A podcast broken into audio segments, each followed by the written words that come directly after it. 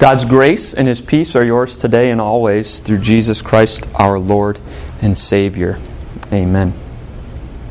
I've got two stories for you this morning, and I want you to see if you can tell the difference. One family, busy family, mom, dad work, kids are in all kinds of activities across the board. Uh, dad works from the morning, he gets home, eats dinner quick, and then he goes back to work until about 9 or 10 at night in his office. Mom gets up in the morning, she goes to work, comes home, she makes dinner quick, and then she does everything that needs to be done around the house from laundry to cleaning to taking care of the kids. The kids get up, they go to school, they come home, they got to do homework, uh, and then they have practice and all the activities that they're in. And so there's a brief window where this family can sit down and eat, and that's from 6 until 6.15. I mean brief before they're on to the next activity. And so there the family is. They're, they're all waiting at the table uh, impatiently for mom to bring them the food. And, and mom comes, she sits down, her head hung low, and she says, I burnt the food. Dad sighs and says, You know you're a terrible cook. Why didn't you just order in? That's story number one. Story number two. There's a family. They're super busy. Dad gets up, he goes to work. He comes home, he just eats dinner, goes to his office, and works until 10, 9, 10 o'clock at night. Mom gets up, she goes to work, comes home, makes dinner, and, and then does all the chores around the house laundry, everything else that needs to be done. Kids get up, they go to school, uh, they have activity, uh, homework, they've got sports, practice. Uh, there's a brief window where they can all eat, and guess what time it is? Six to six fifteen. They're all sitting down at dinner, waiting for mom to bring the food in. Mom comes in. She sits down and hangs her head down and says, I burnt the food. Dad says, Honey, it's okay. Let's just order in. What's the difference in the story? Dad's reaction, right? Dad's words. One word, one story, Dad's words cut to the heart and they hurt. In the other story, Dad's words bring healing, bring hope, bring security, builds up. Today, we're talking about the eighth commandment, which God uh, talks about our words. He safeguards people's reputation and their hearts. As I said at the beginning of the service, uh, the Ten Commandments recorded for us in Exodus 20. God gives them to Moses on Mount Sinai. And so today we're going to read uh, Exodus 20, verse 16, which is where the eighth commandment is recorded for us. Here it is. Let's go ahead and read it together. You shall not give false testimony against your neighbor. God says, I want to protect the reputation of others. I want to protect the heart of others. And to do so, we have to watch our words. We have to tame our tongue. Words hurt. And maybe the reasons words hurt so much is because we know that uh, they're not just a bunch of syllables brought together. Words come from the heart. It's what is at, it is what is in here that comes out of our mouth and Jesus says as much. Uh, one time he was talking to his disciples and, and talking to the Jewish religious leaders, and here's what he says But the things that come out of a person's mouth come from the heart, these defile them. For out of the heart come evil thoughts, murder, adultery, sexual immorality, theft, false testimony, slander. These are what defile a person. But eating with unwashed hands does not defile them. Out of the heart come false testimony and slander. What's in here comes out from here. And I think Jesus' brother, half brother James, listened pretty well when Jesus said this. After Jesus died, he rose again and ascended into heaven. James wrote a letter to the Christians living in Jerusalem around 45 to 50 AD. Uh, and his whole book, his whole letter, is addressing Christians who aren't living like Christians. They said, Well, I believe in Jesus. It doesn't matter how I live. And James says, No, that's not true. If Jesus has really touched your heart, it's going to change the way you live. And in chapter 3, he addresses our tongue and he says, Let's tame it. And so today we're looking at James chapter 3, beginning with verse 3. Here's what James says When we put bits into the mouths of horses to make them obey us, we can to- turn the whole animal. Or take ships as an example. Although they are so large and are driven by strong winds, they are steered by a very small rudder, wherever the pilot wants to go. Likewise, the tongue is a small part of the body, but it makes great boasts. Consider what a great forest is set on fire by a small spark. The tongue also is a fire, a world of evil among the body parts of the body. It corrupts the whole body, sets the whole course of one's life on fire, and is itself set on fire by hell. James gives us three examples here uh, of, of great things that are controlled by little things. The first one, a horse. He says, a horse, though big, horses can get up weigh up to 2,200 pounds.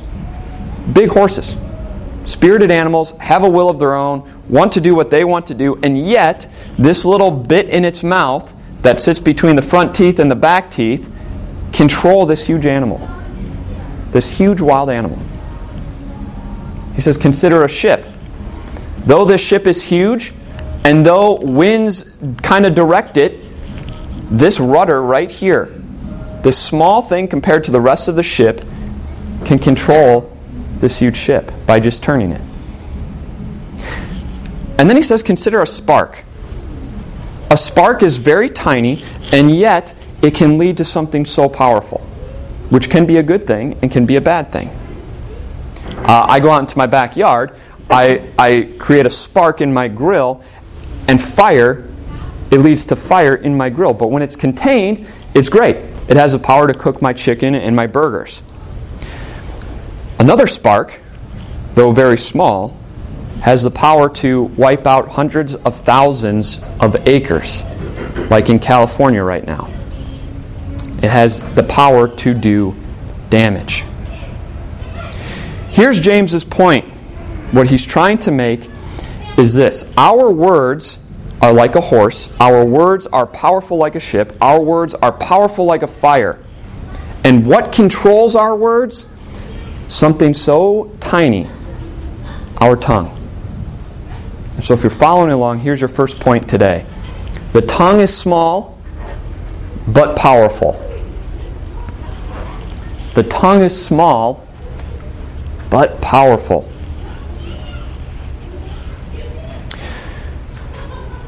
Our tongue is the gatekeeper, so to speak. Words cannot get out of our mouth unless our tongue speaks them. And think of the power that words have. Think back to that second story where dad says, Honey, it's okay, let's just order in.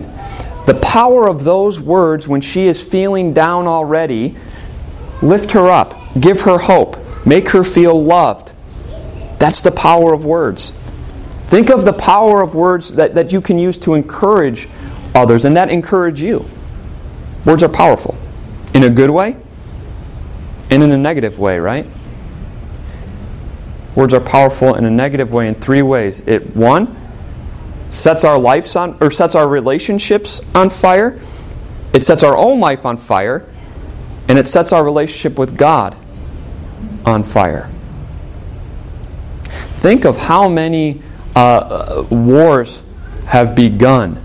Think of how many uh, deaths have happened, suicides have occurred, acts of violence have happened because of the power of words.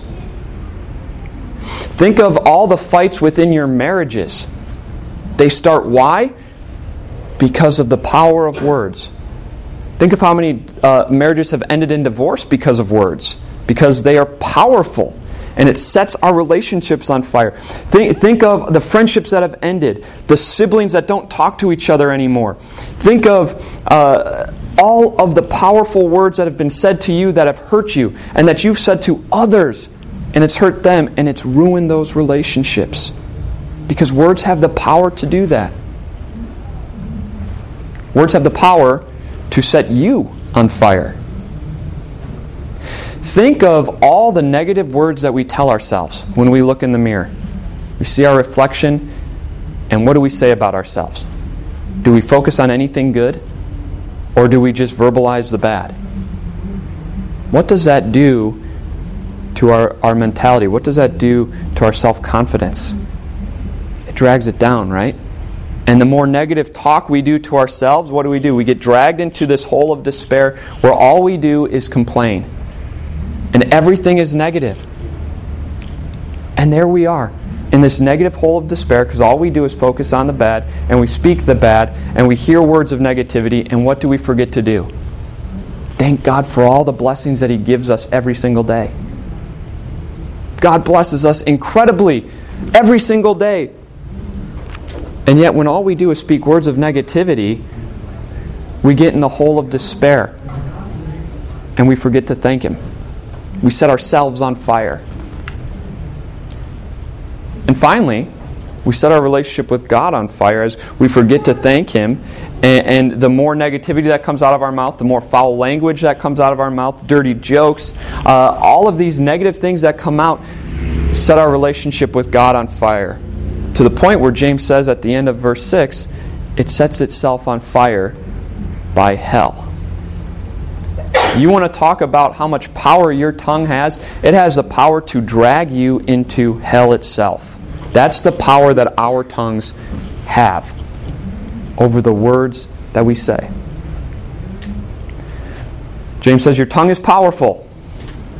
He also says, All kinds of animals birds, reptiles, and sea creatures are being tamed and have been tamed by mankind. But no human being can tame the tongue. It is a restless evil, full of deadly poison. Here's your second point this morning the tongue is small, but untamable. The tongue is small, but untamable. Uh, I just recently saw The Greatest Showman for the first time a couple weeks ago. Uh, anybody seen that movie, The Greatest Showman? Uh, it is honestly, it, it, may be my favorite movie of all time because the soundtrack is just so great. Uh, it is by far the greatest soundtrack I've ever heard. Uh, but the, the whole movie, for those who haven't seen it, it's about the beginning of the circus and the man who started the circus. and, and according to the movie, one, one animal that has always been a part of the circus is lions. And they're still in the circus today. And it's amazing because you've got the, the, the top of the food chain, the animal who's top of the food chain, and yet humans can tame that animal to the point where you can open its mouth and people stick their head in that lion's mouth and it doesn't eat them. They're able to tame this wild predator. And yet, James says nobody can tame the tongue. Not a single person can tame this small little muscle in our mouth. Nobody can tame it. And we know it's true because we've all been there. We've been there frustrated over our boss, frustrated over our employees, frustrated with friends, frustrated with our spouse, our kids. And, it builds up inside of us to all of a sudden we're saying things we don't want to be saying and we know we shouldn't be saying them, but it's almost like we can't control it. Because on our own, what are we? We're sinners, controlled by sin. And we can't tame this little muscle in our mouth on our own. The tongue is small but powerful. The tongue is small and untamable, James says. And he also says the tongue is small but full of deadly poison. The tongue is small but full of deadly poison. You've heard the phrase, sticks and stones may break my bones, but words can never hurt me. That is probably the biggest lie that anyone has ever told, and, the, and one of the biggest lies that's ever been spread. Sticks and stones, yes, they can break your bones. Yes, they can tear open your skin and, and uh, cause you to have stitches, but guess what? You're going to heal. Words hurt. And words don't just get healed and then you never think about them. Words stay with you. and it spreads like a deadly poison through you. If you've ever, if you remember back when you were younger and you told your parents that they were mean, or told your parents that you hated them, guess what? They probably still remember that to this day. And it still cuts them open every time that they think of it.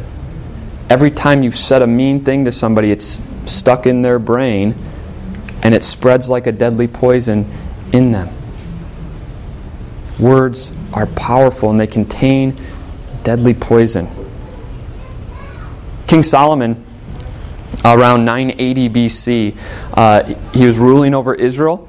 Uh, one of the wisest men, if not the wisest man to ever live.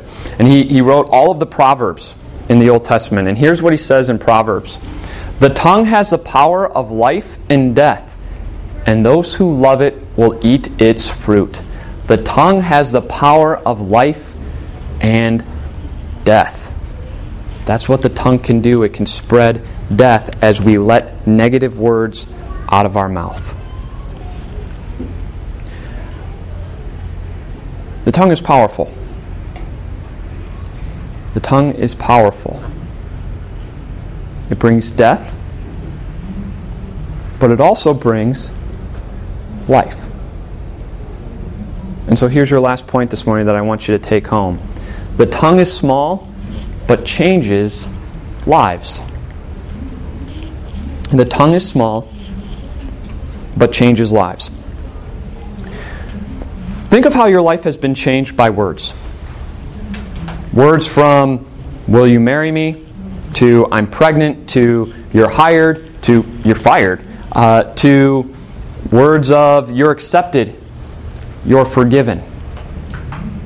Words have completely changed your life. And it's words that have not just changed your life here on earth, but it is words that have changed your life for eternity. It is through God's Word that your life has been completely changed forever. Right? It is through the Bible, God's Word, that He has brought salvation to your heart and has changed your heart to have faith in Him. Think about it. Can you go out into the woods and meditate and find eternal life? No. Can you just go about your life on a day to day basis and find eternal life? No. Uh, can you just whatever your own truth is, can you discover eternal life that way? No. Eternal life has been communicated by God and needed to be communicated by God in order for you to have it, and He communicated it by words. Through the authors of Scripture, God communicated His Word and they wrote it down so that you may have it. And those words have had huge impact on your life on a day to day basis and an eternal basis. Think of how God's Word has changed your life. God's word has brought you peace, has changed your life so that you have peace because you don't have a guilty conscience. You don't have it. Why? Because God's word declares to you that Jesus became your sin. Your sin was laid on him and he took the punishment we deserved. We are guiltless before God. We are guilt free, forgiven sinners before God. That has changed your life because you go to bed at night with rest. Rest for your soul. God's word has changed your life as death no longer terrifies you. It may still be scary because it's an unknown thing, but we don't have to wonder what comes next. God's word declares to you that because Jesus lives, you also will live. That's changed your life. It has given you peace that, that normal people don't have, but Christians have it because God's word has changed your life. God's word has changed your life, and, and, and we can now be selfless. Because God's word says that Jesus was selfless for us, gave himself up, and continues to give us everything that we need. In him, our anxieties are met. In him, all our needs are met. In him, all our fears have been taken away. We can be selfless and selflessly give of ourselves because Jesus selflessly gives to us. It's changed your life by giving you worth worth that is far greater than any self worth could ever give you. Something or someone is worth only what someone is willing to pay for that thing, right? And Jesus said to you, and He tells you in His Word, you are worth Himself. God says you are worth giving up my own son to have you. I'm willing to uh, give up my own son to death so that you might be mine. You want to talk about worth? You have worth that, that goes beyond anything that could be given here on earth. You have a value that is more than people's opinion of you because God says you are my child. And finally, it's changed your life because it's given you a purpose. God's Word tells you what your purpose is, and that is to declare the praises of Him who've called you out of darkness into His wonderful light. It has completely changed your life, God's Word. It completely changed your life and continues to change your life. And that's what James says. He closes out this section by saying this With the tongue we praise our Lord and Father. Just stop right there for a second. Look at how God's Word has changed your life. God is not just a distant God. God isn't someone who doesn't care about you, but God is now your Lord and Father. That is what the power of the Word has done. It has changed your relationship with God so that He now is your Heavenly Father. James says, And with it, we curse human beings who have been made in God's likeness. Out of the same mouth come praise and cursing. My brothers and sisters, this should not be. Can both fresh water and salt water flow from the same spring?